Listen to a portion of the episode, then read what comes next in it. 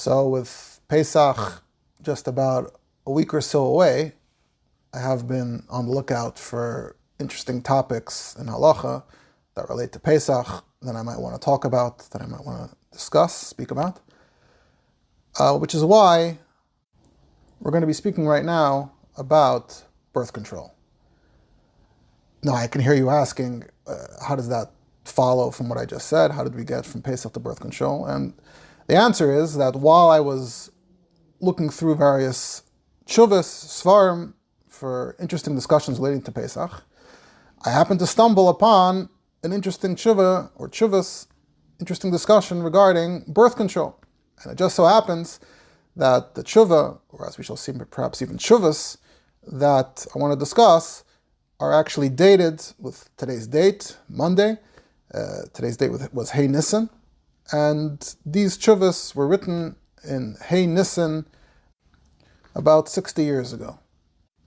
And I figure if those Rabbanim had nothing better to discuss a few days, a week before Pesach, than the topic of birth control, Manias Hiroyan, then so can I. We can also discuss this same very this very topic uh, around this time.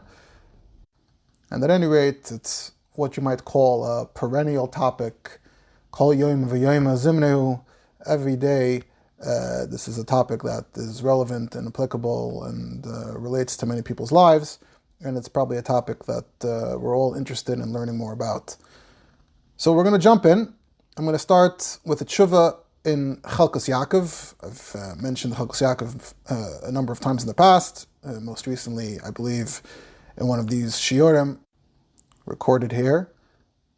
So I'm not going to repeatedly introduce him, but the author is Mordechai Yaakov Breish, who was a Rav in Switzerland, in Zurich, Zurich, and he is one of the Chashav Paiskim, the Shalos Chuvas Chalkas Yaakov is one of the Chashav Shalos Chuvas of the uh, the post-war era. And in the original uh, edition, each uh, sefer included new chuvas that he had written. So this was printed in Chelik Gimel, Simon Samach Beis, believe Chelik Gimel was printed in the year Tafshin Chavav, so around, around 1966. Uh, as I've mentioned before, Chalkas Yaakov has been reprinted and reorganized by Chaim Yeridei and Ezra Shemishpa. So today, in the newer edition, it's in Chalkas Yaakov Chelik Gimel, Even HaEzer, Simon Samach Aleph. the number is only moved over by one. It used to be Chelik Gimel, Simon Samach Beis. Now it's Chelik Gimel Even HaEzer, Simon Samach Aleph. And we find a very interesting tshuva that he wrote, addressed L'chvoid Gavra Rabba v'Yakira Harav Agoin, etc. Uh, Rabbi Yaakov Hakoyin Shedaita Yofa Yechuna Zaltzer, Rav La Adosoi Adas Yeshurun Be'ir Johannesburg Be'Afrika Hadremis. So this is written to a Rabbi Yaakov Salzer, who's a Rav of the community Adas Yeshurun in Johannesburg, South Africa. Uh, looked him up a bit. You can look him up as well.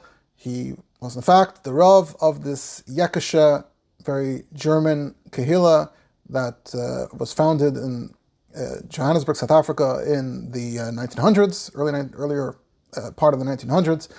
And he was a Rav there throughout uh, the early decades of the second half of the 1900s. And uh, he's a name who crops up in different Shalos and Shuvas, Chalkas Yaakov, etc. And this is one such case. And what's interesting is that the Chalkas Yaakov actually quotes the Shaila that Rabbi Salzer sent him uh, back to him for our benefit, so we can see what the question was. And so Rabbi Breish writes that you wrote to me that the local newspapers have been making this great deal out of the fact that doctors in England have invented the pill for birth control to prevent pregnancies, and it's already being put to great use.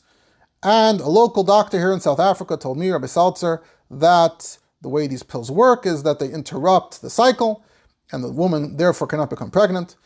And the doctor added his medical opinion, told Rabbi Salzer, that he, at the point at this point, is still not recommending that women use these pills for a prolonged amount of time because there hasn't been enough research, there hasn't been there haven't been enough studies, hasn't been proven sufficiently that there might not be any harmful side effects uh, for the woman's health from using these pills uh, for a sustained amount of time.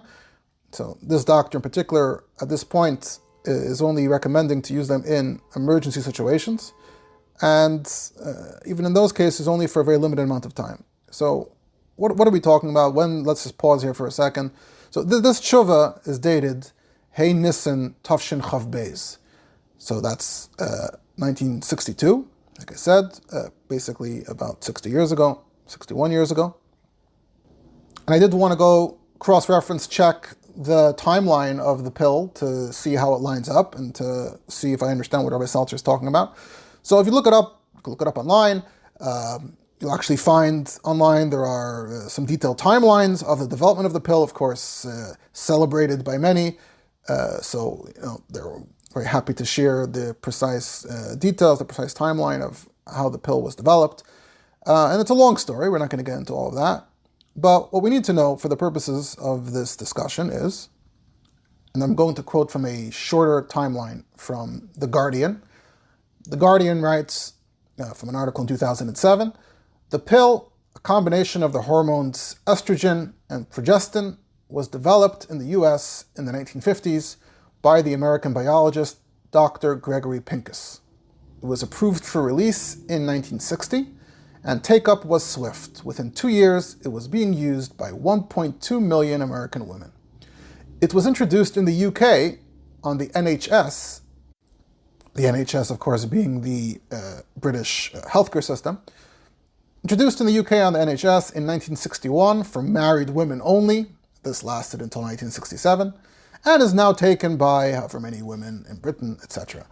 Uh, so that's the history that's relevant uh, to uh, our discussion. So I'm not sure what precisely Rabbi Salzer meant when he said that it was invented by doctors in England.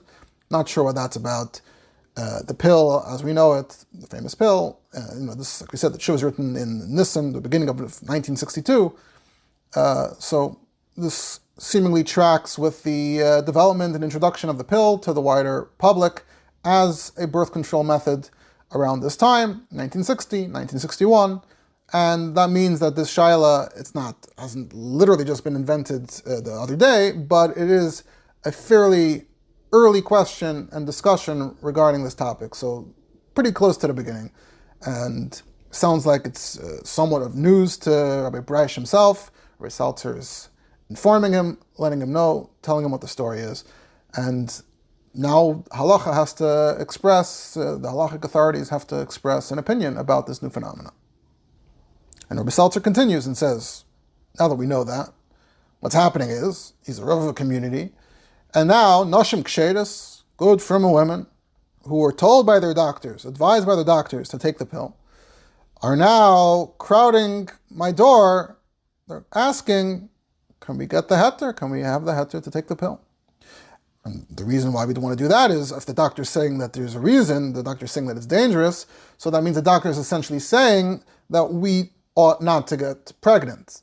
So that's the first thing the doctor is saying is don't get pregnant. And then the doctor is suggesting that in order to avoid that, you take the pill. That way, you can continue living with your husband, even during the time when the doctor says you can't get pregnant. Otherwise, you won't get pregnant, but you also can't live a normal married life. So that's what the pill would be uh, solving. That would be the help, the, the benefit. Now, the question is, though, that there's a large range of situations in which doctors are saying that women shouldn't get pregnant. Sometimes it might be actual physical danger, real cause of concern. But there are some cases in which, in chas v'shalom sakana mamish, we wouldn't say that it's direct physical harm, like chalishus, teshishas koyach, ayefus klolus, atzbonus, different terms for exhaustion, tiredness, nerves. Uh, having the having the births uh, too close together. The mother is nursing uh, a little baby, a few months old, and it's hard to take care of two little children and while being pregnant, and, and like that, arguments like that. And you come to the doctor with this uh, argument, the doctors will say, okay, sure, uh, don't get pregnant for a certain amount of time, or maybe even uh, long term. He says, legamre.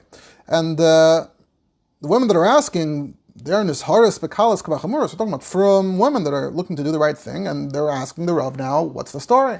We need to know uh, what the halacha is in the new reality that we live in today, the reality, the world uh, after the pill. Uh, and would it at least be mutter for some kind of limited amount of time until their situation improves? And uh, that's the question Rabbi Salzer sent to Rabbi Breish. Rabbi says, and now you've, uh, you've unloaded this uh, problem at my door, it's on my shoulders. I have to now answer this tough question. And I think, speaking myself, I think uh, this shuva from Rabbi is instructive in that, first of all, like I said, we get to see the pretty immediate response to this new question arriving on the scene, but also just in the way that he goes about answering and the various uh, points and themes that he hits. And uh, it's an interesting discussion. And the first thing he does is by really giving a little musar shmooze, which probably won't be unfamiliar. It's the kind of message we probably do tend to hear a lot within our world, the firm world. So the first point Rabbi Breish makes before he gets to discussing the halacha, discussing a tatum, he says, "My dear friend, it's very difficult, very very difficult to get involved, to intervene from a distance in matters like this, because often the question isn't fully on the level. They're not being so truthful and honest in how they present the question, and the doctors often exaggerate. They take it very far, very fast, because to the doctors, you know, they don't care. It's not a big deal to them skip a pregnancy, uh, avoid pregnancy. Who cares? Why not? So for the, slightest pretext, they're willing to say, sure, there's danger, whatever you say. So in these types of situations, where Breish says you really have to investigate and find out what the truth really is, uh, even when they say that it's a danger. Especially if they're not even saying what the danger is. And what's really happening is that the women and the men simply don't want to have many children. And so here's where he uh, essentially uh, addresses and tackles the concept of family planning. In distinction from a situation, as we'll see, in which the woman or the, the husband and wife are very overwhelmed right now at the moment and they need a breather, a breather they need a break. Uh, be, that's you know one level, but beyond that, you have those that simply uh, going into marriage, going into the situation, they are thinking about how many children they'd ideally like to have for the lifestyle they would like to live. Uh, you know, from Chabad, obviously, we're familiar with uh, the Rebbe Sikha, where the Rebbe emphasizes this point. And whenever the topic of birth control comes up uh, in Lubavitch conversations, I do like to point out that, to the best of my understanding, the Rebbe's real emphasis, main emphasis in that Sikha and the relating correspondence. I know it's been written up that there was a context, I think also perhaps from South Africa, but I think uh, a bit later, around 1980, uh, uh, the Rebbe was asked about this, and the Rebbe addressed it. But I, I, the way I read it, the way I see it, is that the Rebbe was focusing, especially and particularly, on that mindset where you know your finances are decent, your your life is decent, and you simply don't want to be bothered, and that's what the Rebbe is uh, you know, addressing, attacking, or maybe that's a harsh word, but uh, that's really what the Rebbe is focusing on, and that's what the Rebbe is focusing on here as well. Whereas once you start venturing into territory beyond that, where there might be outright sakana, but uh, the couple isn't coping, that's not really the thing. I'm not saying the Rebbe didn't say something that could be applied perhaps even to a larger variety of cases. But if you look at the Sikha, this is just a Maimer Amuzgar, my opinion is, is that we have to really distinguish between situations, not the Rebbe's message as uh, he presented it was really focusing on what Rabbi Breish is focusing on here, where the family simply has it all worked out as to how many children they want or what kind of life they want to live. And they don't want to have all this tsar, tsar Iber, tsar Leda, tsar Banam, continuing now in the tshuva again. And now the Chalkas Yaakov says, "Ve'enei doime leyehudis devisu de and don't say that that's the same kind of tsar that Rav Chia's wife was experiencing. So let's, what's this reference that he's making? He's making a reference to what would be the classic source in Gemara to address the situation. Let's take a look for a moment. Sivamas Daf Samachem at Beis, where the Mishnah of the Gemara talking about period of Riviyat. And uh, the Gemara says, Yehuda v'chizkiya ta'imim hoyu. Echad nigbarat surasi l'seif tisha, v'echad nigbarat surasi l'tchilas shiva. Yehuda and Rebchiah's sons, Yehuda and Chizkiya, were twins, but the Gemara says that they, uh, they gestated at the same time. They they overlapped in the mother's womb, but one was born at nine months, one was born at seven months. Uh, I think I've heard before that it's a question, it's a discussion, what the science says about th- that type of situation. But that's what the Gemara says. The Gemara says that there was some kind of abnormal situation involving twins, but not being born at the same time. And it was just unusual, it was unpleasant. So the Gemara says Yehudis, Dvisud Rebchia, wife, and says her name. I think that's unusual. There are, I've pointed out before, there actually are uh, many wives that are quoted in Gemara. If we made a list of the wives, it would be a rather long list, but very few whose names are stated. But here it says Rebchia's wife Yehudis. Havlat Sarleda, so she's the wife, she's the mother. She had Sarleda from this whole situation, um, birthing pain. So Shana Imana, she changed her clothing, she disguised herself, and she appeared before her husband to ask him a shaila, but she disguised herself, and he didn't recognize that it was her.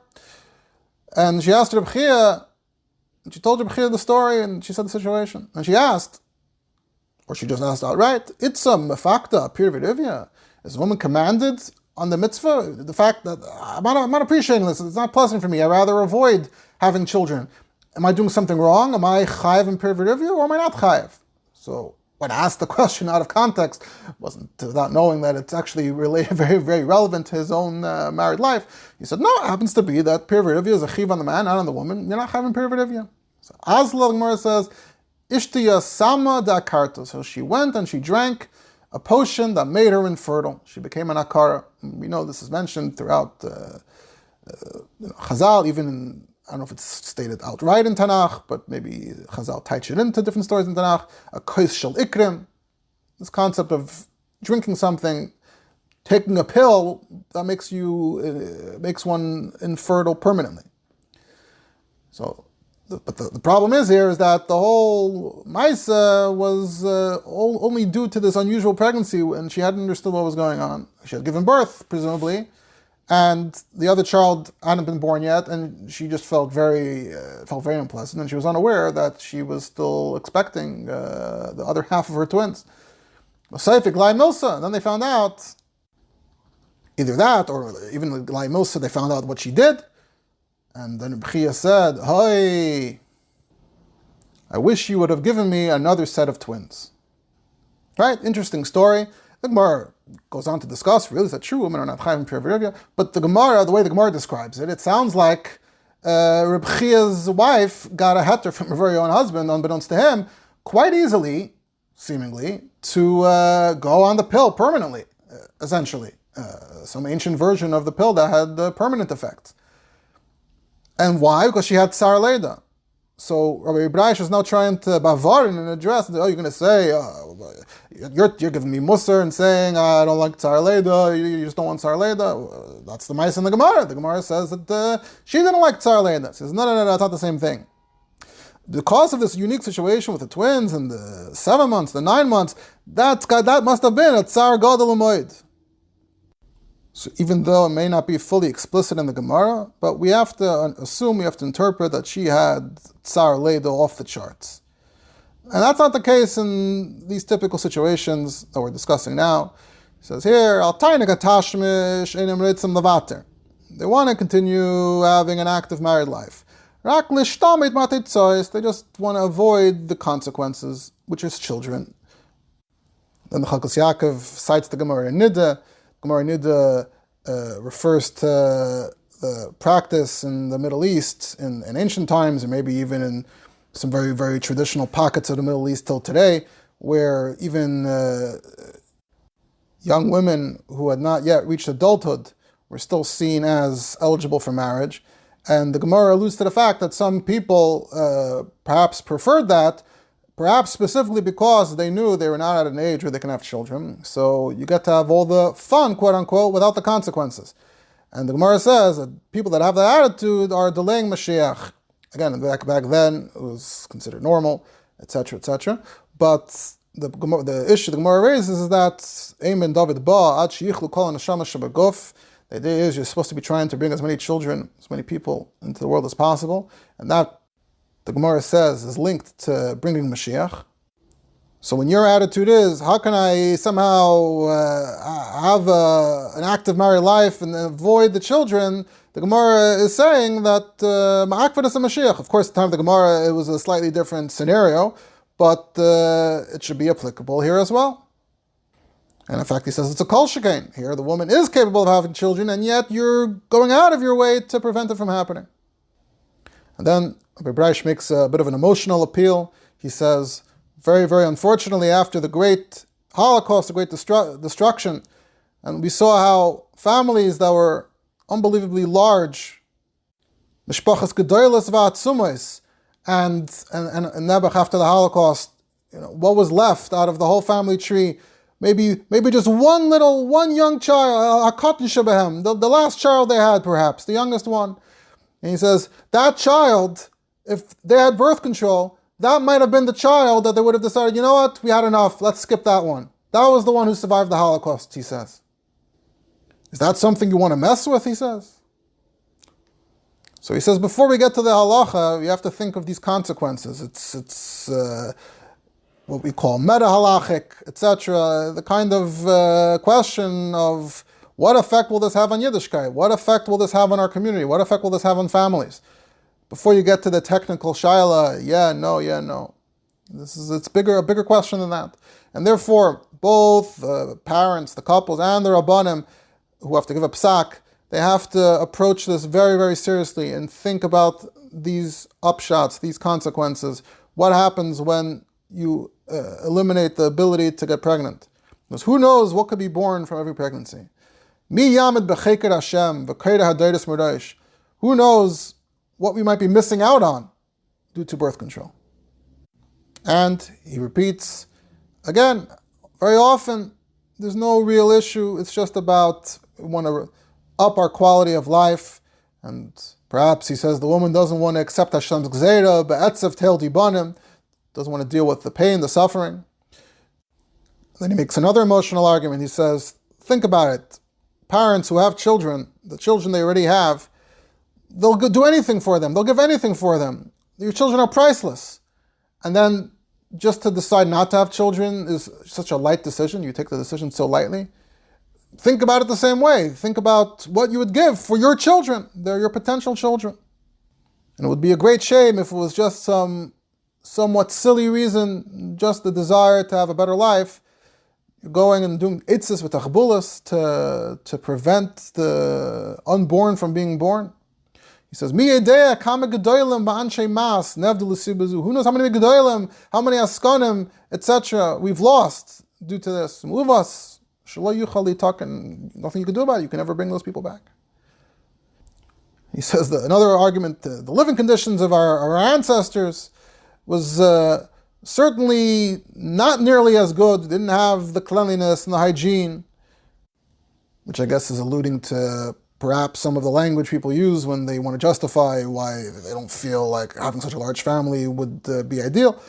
He says the hygiene was much worse back then, and we're being ingrateful to the Abishter, towards the Abishter, towards Hashem, who gave us. We live in much larger apartments now, much cleaner, hygienic, if anything, this is the ultimate time in history. If, the, if you have to choose a time in history for being able, having the ability to raise the largest family possible, that would be today, more than our ancestors uh, could have. And then we get a moment here of self awareness. He says, I'm aware that I've uh, gone on at length with some very sharp words because I do feel very bad about this pirza and, and, and various uh, from communities that. Uh, he says, are, uh, are imitating Hamada Ha'arura B'tzarfas. You're imitating the, the fashion, the cursed fashion in France. That's how he puts it. And I believe I've mentioned before, perhaps it was last year, uh, Tshuva and this Khan Aaron, we uh, brought it up in a different context, but this Khan Aaron was alluding, it was discussing a situation in which a shaykhit in a town and his wife, she stopped going to the mikveh, they were living together, but she stopped going.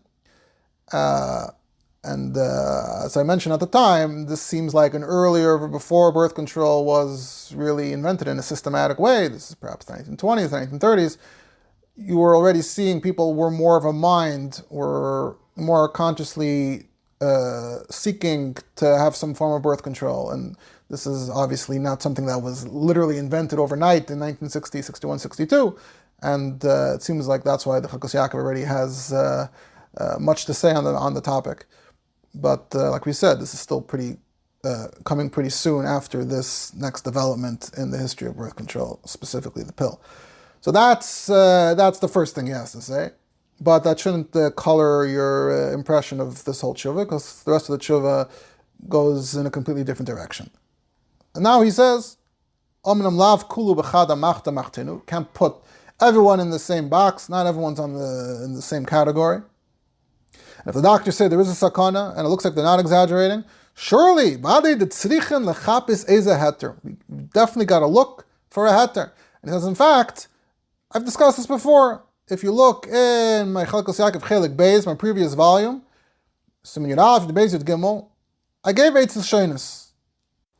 And if you go look it up, so it's a tshuva from a bit less than a decade earlier, in the mid 50s, in which he discusses the birth control methods of the day and goes through this topic uh, from various angles. So, like he says, it's, it's been discussed before. This is not completely new. But now, okay, now we have these new pills. So, if we had to choose uh, based on all the different suggestions and methods that we had until now, uh, compared to this new one, says, says, in fact, this would probably be the best one because the Gemara talks about drinking a potion that makes you infertile, and this is a, this is much better. This is any man. This is just temporary. It's just as long as you take the pill. And then he adds, by the way, here in Switzerland, we also we have pills that are being brought from America that work in a similar way. Uh, so it's pshita that if there is a real need to be mater birth control, that would be the best type. So now the Chalkos Yaakov is conceded, of course, for the Samakim Sakana, uh, all for it. Now he moves on to the gray area, the middle. Sakana. But any adayin yinoyas, the the rav, the dayan sees that those asking for a heter are not simply looking to make their life easier, or just to uh, avoid the task of raising children. The yuchal sakana is suffix sakana. The situation is such that it can lead to some kind of danger or the concern of a danger, and seemingly he's alluding back to the only other instance that was cited in the Shiloh was, like we said, Ayefus, Chishus, Atzbonos. So that's seemingly what he's referring back to now and using these words to describe that. So it's not uh, an immediate concern, but there's some concern. So he, he cites a Tshuva Bakiva Eger, uh, Lagabe Shabbos, Hilchot Shabbos, Nefesh. The question is, what standard of concern of Pikuach Nefesh do we uh, apply when it comes to being Machal Shabbos? So Dr. Bakiva Eger, there's a famous line in a Gemara in Shabbos, but let's quote the fuller context. The Gemara in Shabbos, Tafim and Aleph says, Bo de Rav, they asked Rav, Mal taltuli shraga de chanukta mikame chabari b'shabta. So we know from the Gemara that there were uh, there was a group in Bavel, in the world of the Amoraim and Bavel, uh, who they lived in Persia, and Persia was under uh, the religion, the, the reigning religion in Persia at the time, the Persian Empire was Zoroastrianism which is its own very interesting ancient religion. It's still somewhat uh, around in Iran till today. And the Gemara alludes here, maybe elsewhere as well, that the, there was some kind of issue, some kind of concern in which if the Jews were to have their Hanukkah candles, ah, Hanukkah lights, really, Hanukkah lamp, as I, I believe I've discussed uh, in the Hanukkah shir earlier this year. Um, so the Hanukkah lamp uh, were to be out in public, were to be visible, the chabare, the which is usually explained to be the Zoroastrian fire priests, they would have they would take issue with the fact that whatever the Jews were doing with the fire, the fire had its own significance to them, and uh, they would be offended, and it could be a sakana, and it's, a, it's own interesting topic. I've looked into it. We're not going to get into all that right now. Uh, there is a Zoroastrian fire festival that's celebrated in Iran till today. Very interesting stuff. Um, at any rate, the assumption is that there are these chabare. The chabare don't like seeing our shraga the chanuk. They don't see, like seeing our Hanukkah lamp. So it's Shabbos and the chabare are around and the shraga the chanuk is out. Can we carry it on Shabbos due to this concern? So they asked Rav. Rav told them, "Shaper dami, shasat chak shiny. It's shasat chak."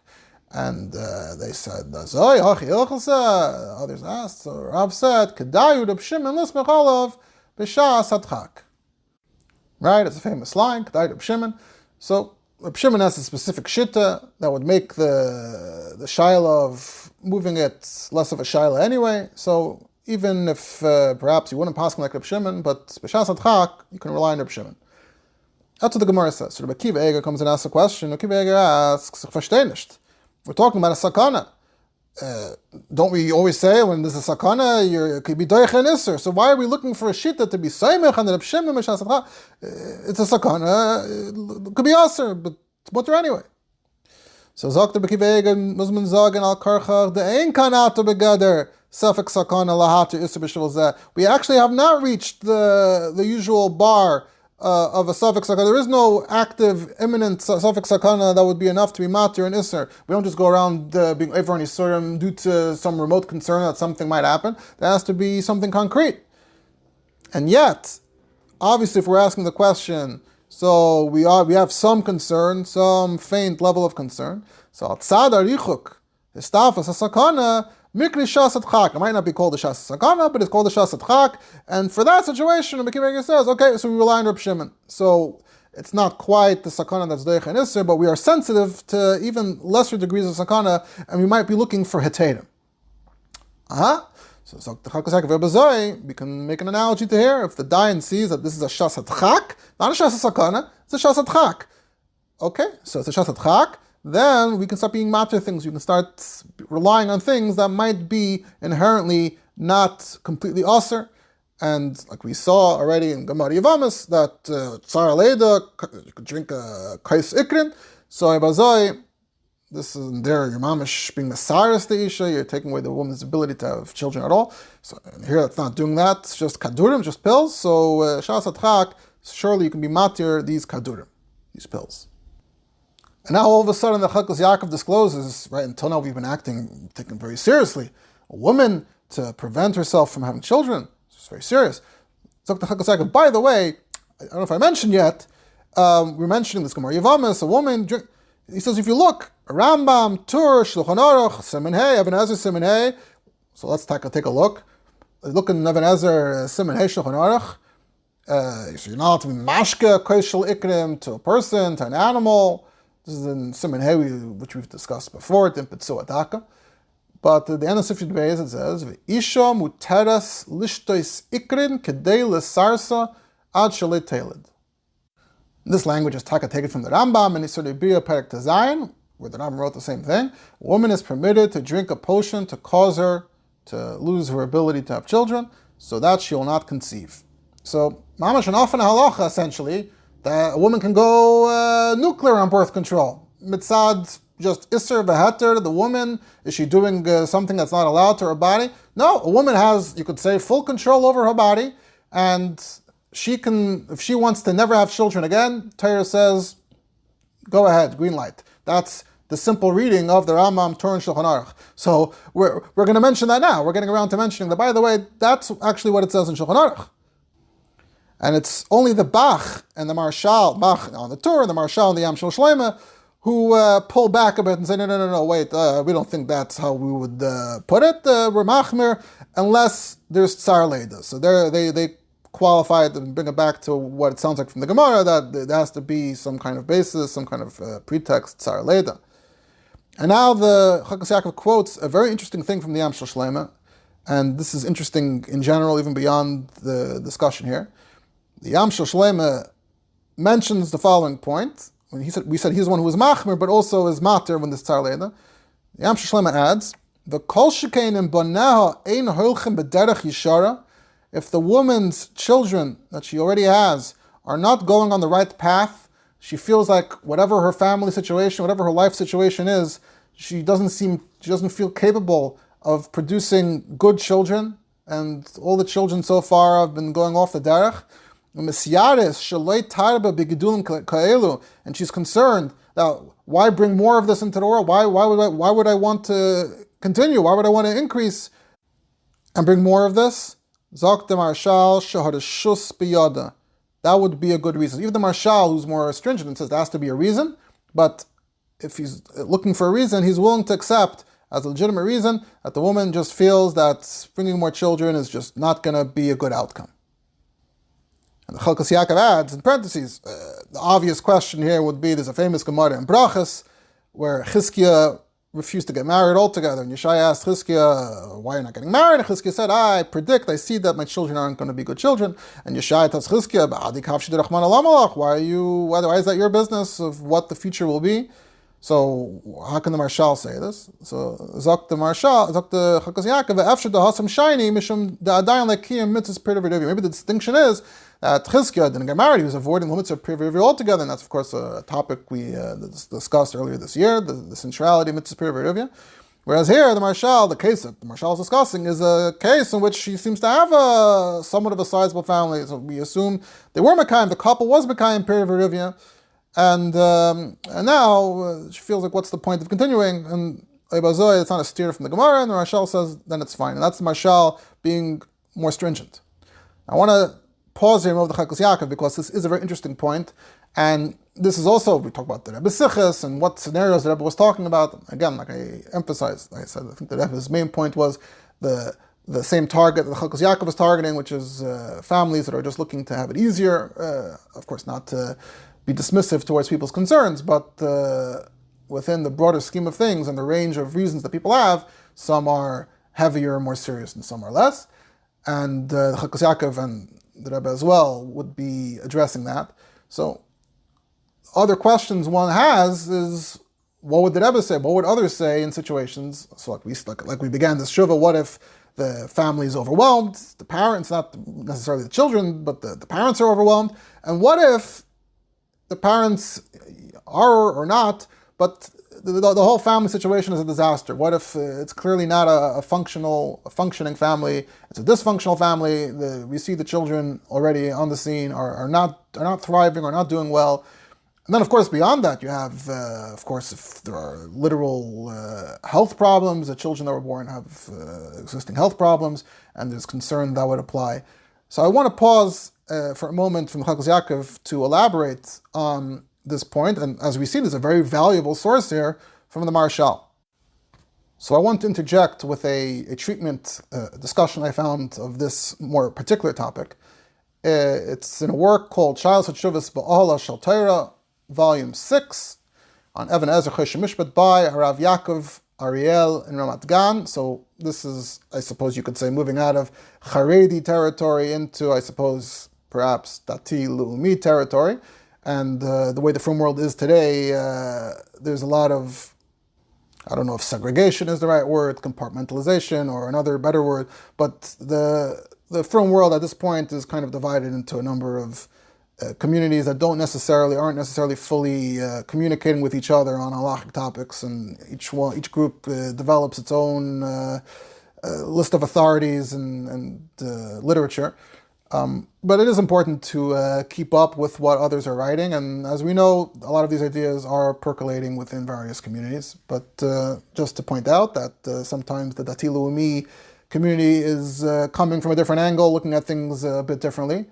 Um, and the presentation here might also sound that way, but at least uh, not that I am uh, throwing, not that I consider myself a major authority. Not that I'm throwing any authority behind it, but I do think that uh, I, I, do find that the logic here uh, does resonate. So I'm going to share what Rabbi Yaakov Ariel writes in this Ba'alish Shal Chelik Vav, it's actually Simon Aleph, about regarding having uh, children with some kind of defect.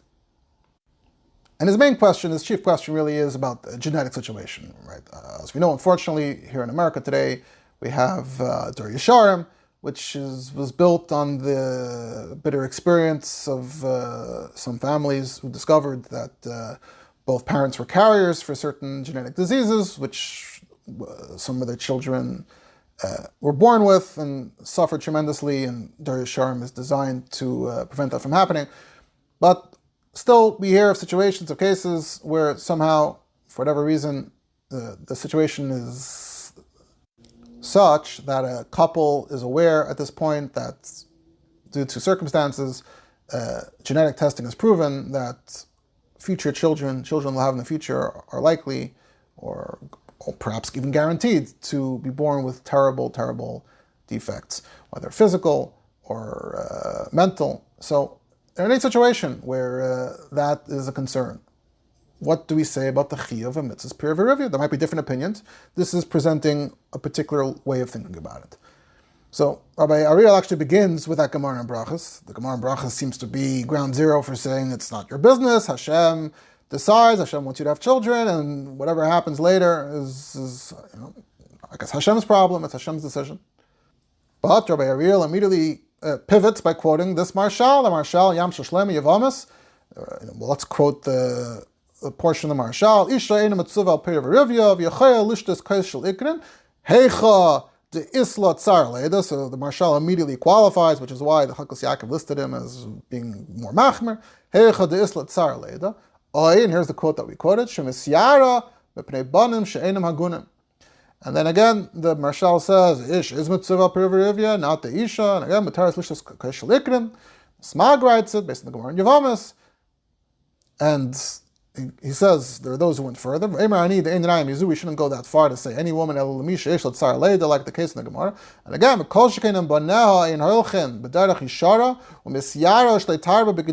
was the quote we saw before. So the Marshal is reiterating and he's being very clear that this is his stance. Alright, so what are you going to do now with the Gemara and Brachas? So you can make a distinction and say, Chizki is a man, he's and Pirivir, he has no excuse, but the Mashal is talking about the woman. And the context was, Ish Mechoyev, Ish Ptura, so she's Ptura. She's not uh, obligated to have children that uh, are not going to lead to a good outcome and so on in this vein of explaining how the Gemara doesn't apply to what we're discussing here. And then Rabbi Ariel goes on and says, makes another argument, which I think is also important, and he says that uh, you could still ask, doesn't the child have a right to live? Doesn't the child have a right to exist? Do we have the right? Should we feel that we should take away this child's ability to be to be brought into the world? So Rabbi Ariel says, no. Even from the child's perspective, Yesh Leimar, there's no mitzvah to bring someone into the world. Again, he's talking about uh, more serious medical situations. To bring someone into the world who will suffer so much and be completely dependent on others and not be able to live a, a meaningful, independent life. And if you're looking to say it in more halachic terms, to, there's a chiyuv, there's a chayv, there's a mitzvah, there's a, what's the gather? So he says, on, on, the one hand, looks like there's a mitzvah to bring a child into the world. On the other hand, he says, I already proved in a previous volume of B'Ohala Shel Torah Chelik Beis, I proved that a person is potter from a mitzvah say if it causes him great pain. So if you look it up, the, the discussion there is not so esoteric. It's just talking about uh, someone who's very sick, and uh, Sukkot comes, uh, Yom Tov comes, different just timely mitzvahs say, and uh, sometimes people have the uh, have the instinct they want to knock the knock themselves out, go above and beyond, even at great risk to themselves to do the mitzvah. But Allah is usually uh, mitzvah, potter, etc. That's the discussion there. That uh, stam mitzvah say. We're not talking about mitzvah lace. We're talking about mitzvah say. If mitzvah say is going to cause you great yisurim, it seems seemingly reasonable to say that your potter, if doing the mitzvah say, will cause you great yisurim. So Rabbi Ariel says, so let's look at the father's chiv. The father's a chiv of Pirya v'rivya. What if being Mekayim Pirya v'rivya would cause the father great Yisurim? Mistaber, that we'd pater the father. And he invokes the the word, the Dracha Darchinayam, which I believe I spoke about once, different Gedarim and Dracha Darchinayam.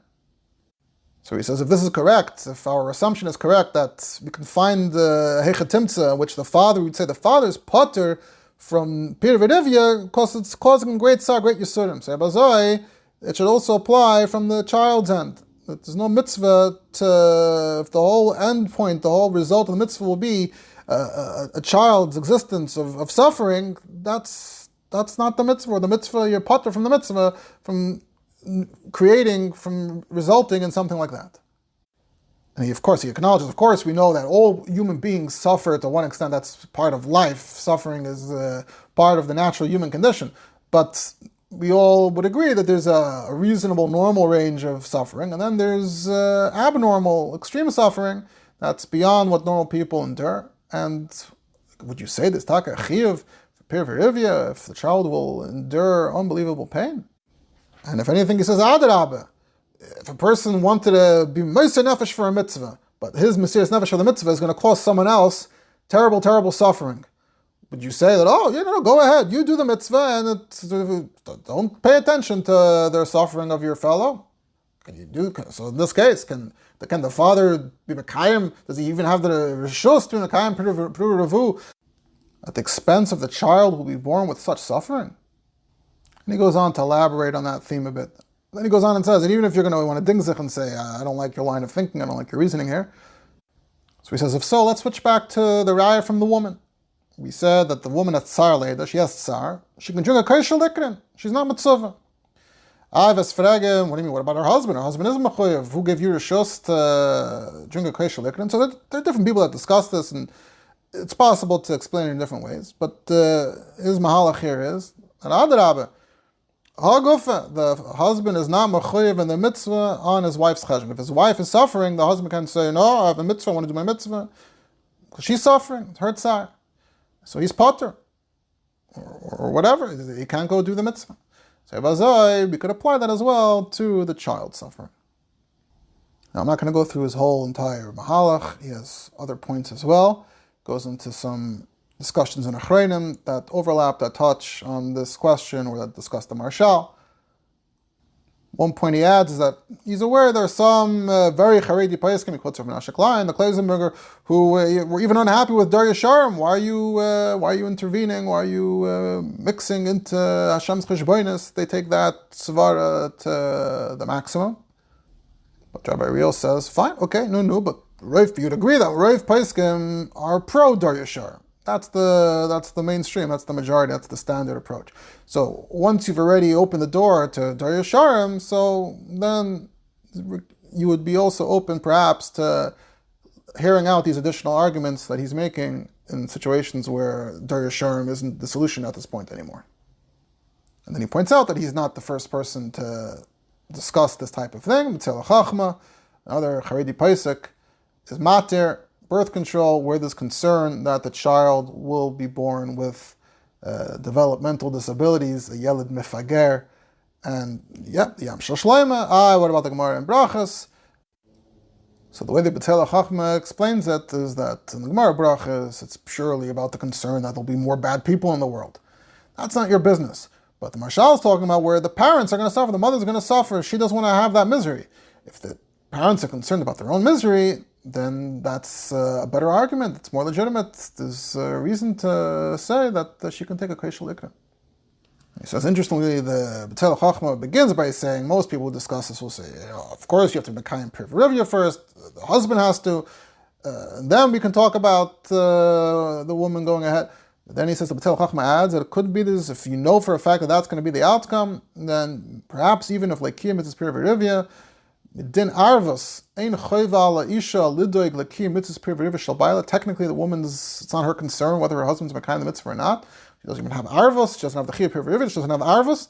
So abazoi paturim mitzvah zu. So he's even willing to. B'tzel Chacham was even willing to say that.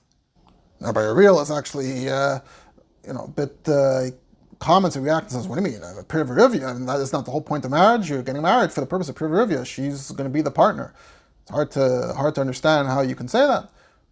So the Rav Ariel, but it could be Yishleimar that sure within the marriage uh, contract there's a, perhaps an unspoken contract that she's here to help her husband have children, but that shibud, if you want to call it that, is uh, the assumption was that uh, it's a normal situation. But when you discover afterwards that there's an unusual situation which will involve a lot of pain beyond the norm, That wasn't included in that uh, that contract, the marital contract, the social contract. And since she doesn't have the mitzvah pirya v'rivya, so she's not breaking uh, anything. She's not breaking her own chiyuv, and she's not breaking uh, her understanding with her husband if she wants to avoid having children. And he says, Shlomo Zalman is also quoted as saying that he leans towards allowing a couple that sees that there's a genetic problem and the children will have the genetic problem he's made to, to say that they are exempt from pirya v'rivya. And he says more, but I'll leave it at that. And this is just some important food for thought from someone who has given the matter some thought, has written it up. Like I said, the, the presentation uh, sounds a bit, uh, perhaps a bit more contemporary in how the, the line of thinking is going, but we do see there are some Makairis we saw, the Marshal, and even some other uh, Haredi Poskim today, and of course, this is uh, not medical or rabbinic advice, and in a case of a real question, a real problem, uh, please do discuss this with uh, a qualified rabbi. And um, I know we've discussed in different shiurim about uh, paskening and uh, who can paskin and what does paskening even mean, but uh, I think we can all agree that uh, a situation like this is is probably up ranks pretty high uh, up there in terms of the kind of situation in which you want to psak, you want to head to, you want to discuss it with a, a serious rav. So it goes without saying, but uh, we should also say it. So that was one digression from the Chalkas Yaakov. I just wanted to explore and elaborate a bit on this interesting, this fascinating Maharshal, and often a Maharshal that addresses some of these more contemporary sounding questions. So back to the Chalkas Yaakov. The Chalkas Yaakov continues and says, quotes another interesting makar. There's a ritva, a ritva in that Yavamas, and he says that uh, the Birkei Yosef alludes to it. The, the, the ritva writes, "V'asir la'adam lishtes shum davar she'yakrehu k'dilasik b'Torah." If a person wants to de- devote their life to Torah, and uh, their reproductive drive is a distraction, so someone might consider. Obviously, we know lahavdil and other religions. Uh, certainly we know other religions it was much more common for those who wanted to pursue higher spiritual pursuits to avoid marriage perhaps not uh, i think we discussed earlier this year regarding tzedakah castration and how there is somewhat of such a concept in other major religions without getting into all the details right now but uh, you might find a similar line of reasoning even within Yiddishkeit. So, Ritva Bavarans, it says. But then the Ritva says something very interesting. He says, Aval mimenu taiva v'hirher shari v'arech. If the man has some concern that the taiva and the hirher is just very powerful and problematic, and I do want to do another digression to get into this a bit, but this is what the quote is. And so the Chalkas Yaakov, this is what the Ritva says. Now, Ish, we're talking about a man. A, a, a male is certainly usher to drink a kais ikrin uh, what the exact gather is, if the man does it to himself through uh, ingesting something, but surely usr, whatever the exact isser is, it's surely usr. And yet the Ritva is saying that there might be a heter mishum taiva behir. So the Chalkas Yaakov just wants to make the point and say, kol shekain for the isha, which we're talking about here, that if she has makim tsar, mutaras af and now he takes those words, lavat minu type of a hearer, and he sort of uses it and flips it around. In that situation, the husband was trying to eliminate his own type of a hearer, to apparently illuminate his own drive by making himself impotent. But here, back to our situation where the woman, the woman went to the doctor, and whatever the situation is, the doctor determined, made a determination and said, "Looks like you shouldn't be having children now." And uh, I suppose we're still talking about somewhere in the gray area. And at this point, the woman intends to follow the doctor's instructions. She doesn't want to have children. So remember how it was worded all the way in the beginning. I think even in the question by Rabbi Salzer himself that they're not having children, so now they want a heter to have the pills so they can live together as husband and wife. Otherwise, uh, one supposes they won't live together as husband and wife, but she's following doctor's orders. So the shaila is no longer whether whether we can prevent her from having children. The shaila is can she uh, take a kaishal ikram, but not a permanent one, a temporary one, to enable her to allow her husband to be with her. That's really the shaila. It's not a not a negative; it's a positive. Can we do something uh, that will allow the husband to live with her?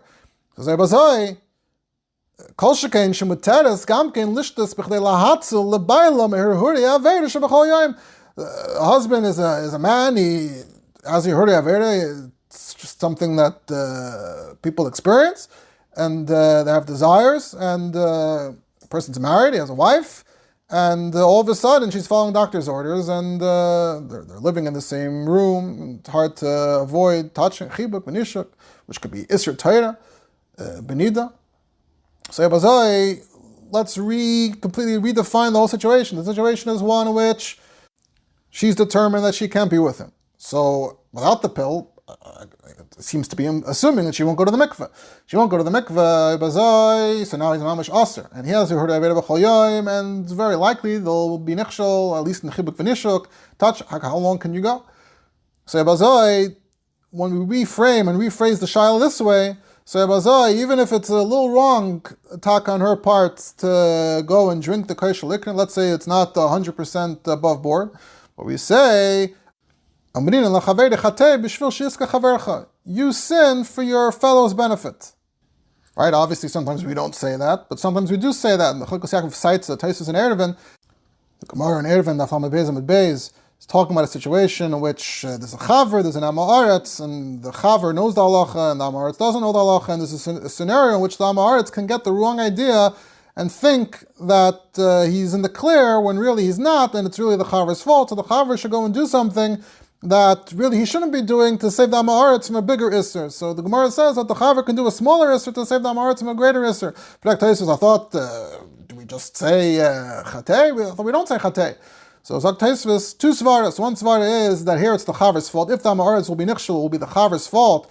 So therefore, the Chaver should be over on something small to save the Amaretz from something greater. And uh, another svara in Taisvis is, is that Mele, if it's the other guy's fault, the Gemara in Shabbos where it says you don't say that's when it's the other guy's fault, he did the wrong thing. You don't have to come and do something small to save him. Uh, but where it's that person is completely blameless, so even if not the first svara, but just chaveda loy pasha, amrinan chatei b'shvil shiiska chavercha. So you have this these yisaidis and taisvis. So Abazai, we can apply that here as well, right? The woman has the problem. The doctor told the woman she can't have children. So now either it's kind of her fault that uh, the, the husband now has a huri aveda, or b'chad, the husband did nothing wrong. So Abazai, why should the husband have a huri aveda? Why should the husband be nichshel and chibuk v'nishuk? she should go and do uh, an Isser Kal of uh, taking birth control to save the husband from an Isser Chomer. Not only that, if the husband were to be Nichshel, he quite likely will be Nichshel with her. So she's also saving herself from a larger Isser, not just saving her husband.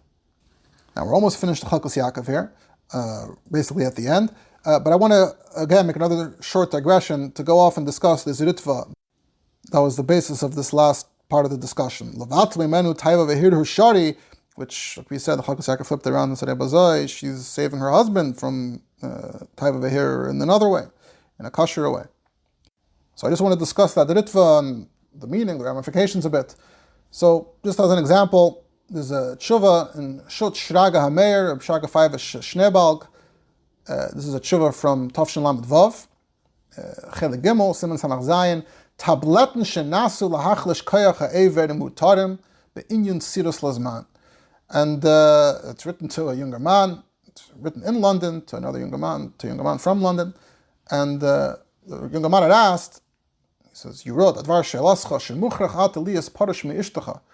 You see, you're not going to be with your wife for a while. She's after a difficult birth. Uh, it's not happening. Uh, she has to recover. And uh, as a very a young man, he's concerned about what's going to be. So a person wants to take pills, tablets to take his drive down, to uh, minimize or eliminate his, his drive. So Shaila was, is there a Shaila? Is there a problem? Is there a Chash Isser? Now this is a, a, thorny topic and I don't want to mention names and examples, but uh, there, people have said that there perhaps are some communities that uh, uh, are a bit aggressive in uh, in pushing uh, this solution on people, and it doesn't sound very ethical and very correct, and it doesn't seem like that's the kavana, the Abishter creating human beings with uh, their challenges. And I'm not saying I'm, I'm not uh, looking to uh, go and give that an endorsement, but it is an interesting question. It is it is an interesting discussion, and there is a discussion about it in halacha and it is worth to uh, to mention the flag. So the the Shraga Meir begins by quoting the Seritva, and uh, he quotes it at uh, greater length.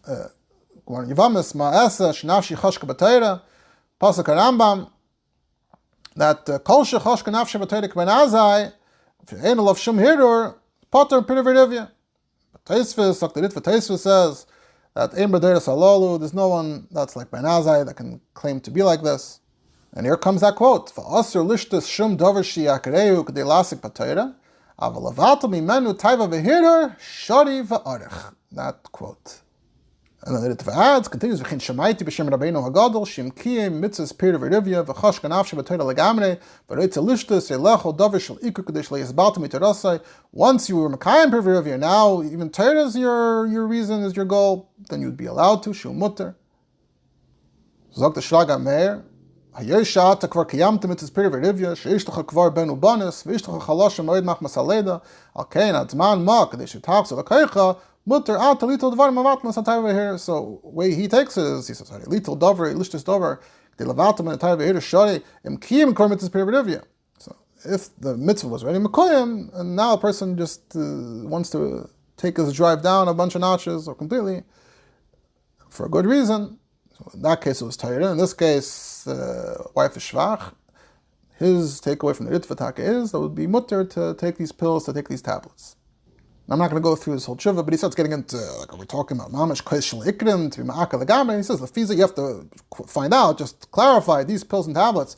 It's just levatel koyach hatayv over here, right? It's just to, to really bring the libido down. And we see uh, this concept already, which obviously not in the medical sense of today, but Sefer Chassidim already says mishein yachol is dakik and hetiv. The Sefer Chassidim is coming from the other angle a very ancient discussion of uh, someone who's struggling to perform properly. So he says, don't start looking for uh, remedies that involve eating dvarim harasurim. Is just rearrange your diet in terms of dvarim hamutarim to eat things that can increase your drive and not to eat things that would decrease your drive. And he starts listing different things. Melach mevatel atayva, shumim mevatel mesatayva. It's only the shumim tzluyim, only if they're roasted, that's marba hazara. So the Sefer Chassidim has this discussion about this is good, this is bad. And the Sefer Chassidim is listing things that are mevatel atayva. These are normal foods. And Kumtois in the Sefer Chassidim that stam dvarim that are mevatel koyach atayva a bit. No one said you're not allowed to eat it. So uh, these tablets, if they're mamash mesaris, then it would be aser. The Ritva was only talking about the way he reads the Ritva. The Ritva attack was only it was about dvarim mevatlin koyach atayva here, something that would. Uh, take it down a bunch of notches, and uh, not miyaka legamre. That's uh, how he understands it. And again, there's a lot more here that we're not going to get into. He goes on to say that even if we were to say that it's not permanent sidus, but if we were to say that at least for the duration of taking these pills, uh, the person becomes uh, infertile, that would be going too far. If it's even mesaris lazman, so that's a whole discussion in Paiskim today. If sidus lazman is usher, so he seems to be saying you want to avoid going as far as sidus lazman. You don't want to go that extreme. You want to find things that simply uh, attack your desire and your drive, not the actual ability to have children. And then after further discussion, he concludes the tshuva and says, even though I wrote to you that if it's just mabatal taiva, you're allowed to take them, but I'll give you an taiva. Look at the Sefer Chassidim, focus on your diet, look at the foods in your diet, natural things that uh, have a more normal, natural effect. And who knows what these pills do, and what the side effects do, miyadea, what other effects it has on your body. And, uh, you know, that's what he, that's the Shraga Hameir's uh, maskana there. I should point out one important point, address an important point, which is Pashat Pshat and the Ritva. Those words, uh, Levatam Menu Taiva Vehir. It seems to me, from what we've seen so far, is that there's actually a different reading in the Chalkas Yaakov compared to the Shraga Hameir. Levatam Menu Taiva Vehir. Is that the reason? Is that a hemshich? That Asr lishtis shum shiakadei, you're to drink something that will be ma'aka you if it's kadei lasik batayra, if the reason is for tayra, but if your reason is levat minatayra vehir, then it's mutter, which is how it seems like the Chalkos Yaakov is reading it, because the Chalkos Yaakov says, ah, the leish lishtis kais ikrin asr, afilu hachi, sharino mishum taiva vehir. So the way he seemed to read it was that he's drinking shum davar shiakadei, kadei levat minatayra vehir. Whereas it seems like the Shraga Hameir, and I think others, are reading Ritva as alluding and talking about a new concept. It's aser la'adam lishtas shum davar sheyakareu kadei lasik batayra. You can't go as far as something that will be ma'akar you. Aval, to drink something else, levat memenu tayva vehirur, kadei lasik if the uh, outcome, the effect of the other thing you drink is simply to remove the tayva vehirur, and why were you doing that? Presumably, then it would be mutter. Then he adds and says, and if you already did pirya v'rivya, then you can even go as far as lishta shum davar That seems seemingly like the more correct pshat, actually, in the Ritva, if we actually are asking what the pshat in the Ritva is. But it does seem like the Chalkas Yaakov read it one way and the Shraga read it the other way, which, I, like I said, I think is a bit more correct. At any rate, the Chalkas Yaakov was just trying to use it as a, argument for a woman doing temporary birth control. Uh, Mustama, the Chalkas Yaakov's argument still holds up, whether or not he can mamish uh, use the ritva the way he wanted to. But just interesting to point out. I don't know if it's been analyzed to this extent, if anyone has pointed this out before. And at any rate, there are uh, additional interesting shilas that revolve around this ritva. Uh, I saw someone discuss uh, contemporary, uh, we've quoted him before, Asher Chanan, who's an interesting fellow, uh, discussing someone who's being nichshol in uh, really surim, etc., etc., and can someone like that do things to eliminate their drive? And these are, of course, are very, very sensitive questions and very delicate, uh, begashmias and beruchnias, and don't want to wade too deeply into that. But I do want to point at this mucker and point at these discussions and sometimes the question comes up in conversation and people may not be aware that there is actually uh, so, an interesting halachic discussion revolving around these points. Um, even from the Shraga HaMeir, you get the sense that he doesn't really think that that's the normal thing to do. Uh, as a Heichatimtza, it could be that it's a heter, but as we see uh, from Chalkas Yaakov as well, in a different context, just because something might be mutter doesn't mean that that's the right thing for Yiddishkeit. So it's a much larger, more sensitive question especially when you're using it just for what are essentially normal people uh, going through normal challenges, as opposed to something that's a little bit more unusual, abnormal. Even the Shraga HaMeir is talking about a younger man who was already Mekayim, it's his Pirya v'rivya, and doesn't want to struggle in a situation in which he knows that he can't be with his wife. Uh, it's a, it's a bit different, it's a bit unique. And even there, he says, better to go with natural and uh, whatever that can do for you. Back to the Chalkos Yaakov, and I'm going to try to keep this short. The Chalkos Yaakov says there is one more uh, opinion we have to uh, address. There's the Atzei Arazim. Atzei Arazim is interesting sefer, an Achron, who lived right before the Chassam Sofer. In fact, the Chassam Sofer quotes this has been signed to this, and uh, the Atzei Arazim seemingly goes up against the whole assumption that the Gemara Yevamos tells us that uh, women can do birth control. He says, no, no, no. They ultimately it was just her decision. It looks like Rebechia was unhappy from his uh, the, the, punchline of the story. So I think that if she wants to avoid Saraleda, Tifresh mi baila, so you just have to stop living together and don't be over in Isser B'yadayim, but there's still an Isser in his opinion, and would be an Isser Ashchasa Zera for the man if she's not able to have children. Zokte Chalkas Yaakov, this is very strange. You're essentially going up against the Rambam, the Tur, the Shulchan Aruch. The Ramah didn't write a Haggah, so the Ramah is also on board. Bach, Prisha Maharshal, etc. They didn't understand Pshan of the Gemara. Only you understand Pshan of the Gemara. This is what everyone took away from the Gemara. How can you come and say something else? You're going to say, oh, Dim Tirtza, Li Notzel, Tifresh Mi What kind of solution is that? Among other things, Tov really the Yisr, Shal Chibuk V'nishuk, like we mentioned earlier, like that's not a solution in the Chalkos Yaakov's world. Gam Hi, Gam Baila, uh, just not to go to the mikvah. And to say that it's Knes and Zara Itzim Va'avanim if she's uh, infertile, Tmuin, where does it say that it's also L'shaman Shemisha Islandus? Even the Chassam Sofer, who quotes that Azim, ultimately disagrees and says that a woman would be allowed to drink a Kaishal Ikrim Askamas Baila. Sam Sefer was talking about a straightforward case. Isha mitzvah eres behiroin veleda, ishari la lemishti kais ikrin. And he quotes the Rambam Torah Shulchan Aruch. They all say, "Ah, what about the Atzei Arazim? That's like the tshuva that Sam Sefer's premise." And the maskana there is, like the Chalkos Yaakov summarizes, that like a paskin, that a woman's allowed to drink kaishal ikrin with her husband's agreement. And that's the psak in Aruch HaShulchan. So Ibazoi, if that's what they're saying about a koish and something permanent, so kol shekain, these pills, if it's just uh, temporary, it's mutter. But again, back to all the other concerns, the Eine Adayan, the Brav has to agree that there is a legitimate basis, a legitimate reason. He says every dayan, he concludes, every dayan, every Rav who gets the Shaila should remember the Gemara in Sanhedrin, that a dayan should see himself like a, he has a knife, a sword uh, up to his neck, because on the one hand, you have ibud nafshis hayuludim, you're losing potential lives. But on the other hand, who knows where things can go? Things can get out of control if uh, the situation isn't uh, taken care of. L'flamim histaf sakana. Hashem atoiv, he concludes, Yirapi l'konafshis Yisrael, beguf v'nefesh, shalom al Yisrael, and he signs, as we said, Hey Nissen, Tavshin Chav Beis, Tzidich. And he wishes him a chag kosher v'sameach. So what we've seen here, like I said, is First of all, the history. It's interesting how soon and fairly immediate it is to uh, the arrival of this uh, of the pill, of the birth control pill on the market.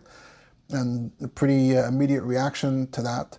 Um, the halakhic discussion, of course, is, is very interesting, and the Makairis, some very interesting Makairis that we saw through the discussion, and just the whole uh, presentation of how the Chalkas Yaakov uh, tries to balance the various issues at hand. But we do see some very interesting halachic points about uh, what basis there may be for a woman's rights, so to speak, to uh, exert some control over her fertility, over her child rearing, her child bearing.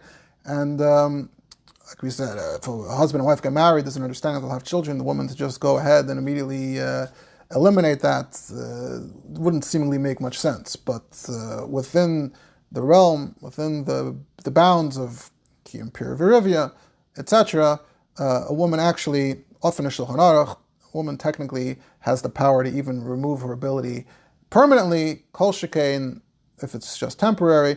On the other hand, as a community, as for Eden, the issue of stam not to have children for no particularly good reason is a big concern, and that is something, especially within the more the more frum, the more haredi, the more uh, black hat you get. That's that tends to be a, a more powerful argument, and you tend to see larger families, families with larger, higher numbers of children.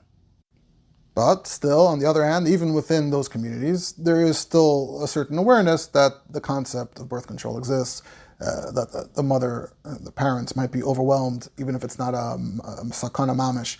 Uh, again, there's this awareness that you want to have as many children as possible, but that's not necessarily, that's the whole Chalkas Yaakov's whole point, that you want to have as many children as possible, and at the same time, you still might want to uh, pause, and that's legitimate according to the Yaakov. I just want to reiterate an interesting point, which is, like I just said, on the one hand, it's really the woman's call in terms of her rights, the way uh, you can phrase it based on halach. On the other hand, the Chalkas Yaakov, keeps on structuring it as the Rav, the Rav has to decide, the Rav, and that's how it generally is within the Starker Frimerer community, which the, the woman shouldn't be making her own decision, the couple shouldn't be making their own decision. It's understood that the Rav should be involved and should be determining and should perhaps even uh, name and pick a certain amount of time. But uh, perhaps there really is a gray area in which, in consultation with the Rav, does the woman need to ask the Rav every little prat, every little detail? It's uh, perhaps a gray area there that uh, it's interesting to point out based on what the real Gedarim are here in terms of what the woman uh, has the right to do according to Shulchan Aruch. Now, perhaps I would say Ad Kan, because we went through uh, a solid shtickle, but as I alluded to in the beginning, I said the tshuva or tshuvais. So as it turns out, if you look in the Minchas Yitzchak, Minchas Yitzchak Chelik Hey, which appears to have been first printed a bit later in Tafshin Lamed Hey, whereabouts mid 70s. So in Chelik Hey, Simon Kuf Gimel, we discover that there is a tshuva from the Minchas Yitzchak, Yitzchak Yaakov Weiss, of course, who was then in London, uh, a, a tshuva addressed to none other than Yedidi Rav Agoin, Yaakov Akoin Zaltzer, the Rav of Adas Yeshurun in Johannesburg, dated from Yoim Beis Tahara, Heinus and Tafshin Chav Beis. So, Minchas Yitzchak wrote a tshuva to the same questioner on the very same day, on the very same topic, and uh, I just want to mention it in short because it's uh, it's mamish, like I said, same day, same topic. And he cites the question in, in far fewer words, although you see he seems to be quoting. He writes, Alvar ha'ishtamshus bekadurim lahafsikas avesis l'tkufim mugbelas mishum chalishus t'shishus koyach ayefus atzbonos the same four terms, I believe, as we saw in the other one, so he's using the terminology of the questioner. Avalein sakana mamish, as you explained at great length. So he's a lot more uh, to the point, both in the question, both in the presentation. And I'm going to jump through, just jump to the end. Tavna Ladina, this is the Minchas Yitzchak's summary in response to Rav Zaltzer. He says, L'sabiv miniyas ahirdayan lizman mugbal mishum chalishas uchichas koyach hayefes atzmanas, all those terms you used, which you could discuss, which you could call a tsar gadol, because if you're uh, using those hagdaras from those makairas, so it should be a tsar gadol, according to the Bach of the Maharshal, one assumes. And the Minchas Yitzchak adds, and it's in large bold letters, Lefir ois eine hamoira kedivrei Chasam Sofer, alluding to that same Shaila in the Chasam Sofer, the same Tshuva in the Chasam Sofer the Taka at the end. The, the the Lashon there is So he's using those terms. Chassam Sofer mentioned Tsar Gadol. The Chassam Sofer mentioned Lefira Eis Ein the emphasizing that the Rav is a factor here. So that comes from the Chassam Sofer. The Chassam Sofer emphasizes it. The Minchas Yitzchak is emphasizing it as well. So the way he sees it is, if they were Makayim Pruravu, so then the case we just cited, all those uh, concerns, mental health, Afshalahater. If they were not Makayim Pruravu yet, but they have five sons, so he feels the bar should be higher. It has to be more Karav L'Sakana. If it's more Karav L'Sakana, Yesh Makam Lahater. Etc. And he goes on and speaks about different scenarios, different cases, different pratim. But that's the gist. So the Minchas Yitzchak, depending on factors, is also open in, in theory to the idea that pills, birth control, it's on the market. Women would be able to use it in situations of chalishus, tashishas koyach, ayefas, atzbonas, again, depending on the factors, depending on the Rav's uh, oversight and input. And of course, I should point out, even in the Gemara, uh, before she did what she did, she asked Reb Chia first. So the Rav clearly is always has always been a factor, and not just as hashkafa, the way the Chalkos Yaakov presented it, as deciding what the motives are and weighing the different motives and factors against each other. Minchas Yitzchak is being seemingly a little more strict in saying that essentially, Hayois, we don't just go straight with the Shulchan Aruch. We have this uh, restriction of Tsar Leda. So Bazoi, uh, and within Tsar Leda itself, uh, Chassam Sofer said Tsar Gadol. So you have to, you need a Rav, taka to Paskin if it's a Tsar Gadol or not, and especially since the Minchas Yitzchak made more distinctions between Kima Pruravu, not Makayim Pruravu. It seems like the Rav perhaps has a stronger presence here in the Minchas Yitzchak's roadmap and version of how these halachas are applied. And now, in conclusion, just for the sake of providing a somewhat clearer picture, uh, other opinions. So there's a, a sefer I've come across, actually in Yitzhak Chachma. I don't know. Often you find farm there that aren't necessarily really uh, for sale or were for sale for a very brief time, that poor distribution. So I came across interesting sefer learning Hilchas uh, this year in Kail. So there's a sefer Avnei Eliyahu by someone by the name of Rabbi Eliyahu Yitzchakov on Hilchas Pir Verivius Simonim Aleph through Vav. Huge Sefer, 850 pages. And what the Sefer appears to do is that it does a seemingly a really good job at systematically summarizing the discussions in Achreinim, Seif after Seif, subsection, sub-discussion, subtopic after subtopic. Just goes through it very, very thoroughly, systematically, and summarizes the, the questions and the shittas on each question in a very, very clear, straightforward fashion. So if you look in Simon Hay, in Seif Yud Beis, in Seif Yud Beis itself, what he calls Anaf Gimel, within Anaf Gimel, he has a discussion, Shitot Mini'ah Moderniot, so modern birth control. Number one, Hagdula, the pill. And after a page in which he actually gives some technical background, he starts systematically summarizing all the various discussions in Achrayim that relate to the pill. Very organized. So, among other things, he writes, Nechlekuhu achreinim. Masai mutter leisha lishtamish beglulot. So he begins by quoting our Chelkas Yaakov. He says, the Chelkas Yaakov says a woman's allowed to use pills, b'makim sakana, or suffix sakana. Bechen kosav shut tzitz Eliezer, chelik tes, chelik yud, which we didn't get into, and the shut yitzchak, which we did get into. So that's one school of thought. He writes, number two, the other opinion is a shut igros Moshe, Chelik Even Ha'ezer, Chelik Gimel, Chelik Dalet, number of Simonim, who he summarizes as saying that true, he agrees that there's no issue of Zer Levatala, and if being pregnant is hard for the woman, whether illness or even Schwachkeit, more than average Schwachkeit, that would be a reason to be matir. But Rav Moshe felt that women shouldn't be using the pills due to concerns of bleeding and other complications, which may or may not have been factors that have changed over time. Obviously, we know that taking the pill still has some problems, some complications. It's not completely uh, devoid of side effects.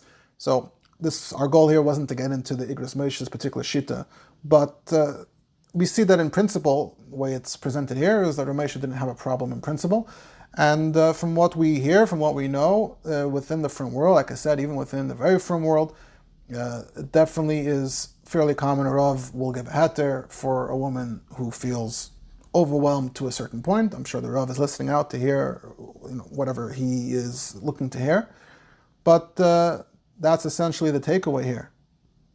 And that is how he presents the shittas of the four big paiskim, Chalkas Yaakov, Tzitz Minchas Yitzchak, and the Igros Moshe. Many other discussions relating to this topic are summarized there as well. Definitely a great resource to get all of the sugyas and shittas at a glance.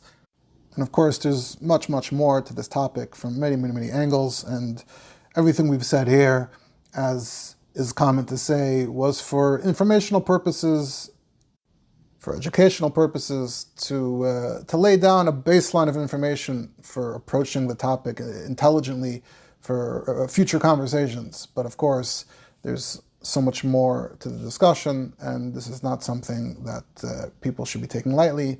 That's definitely one thing you can take away from everything that's been said, and this is definitely something that's between a couple and their Rav, and this should be taken very, very seriously. At any rate, while I hope this is not my last year before Pesach, and we do get to discuss some Pesach Tikkun as well, I will conclude as both Paiskim writing on this date did, to wish everyone listening the Berchas Chag Kasher B'Sameach.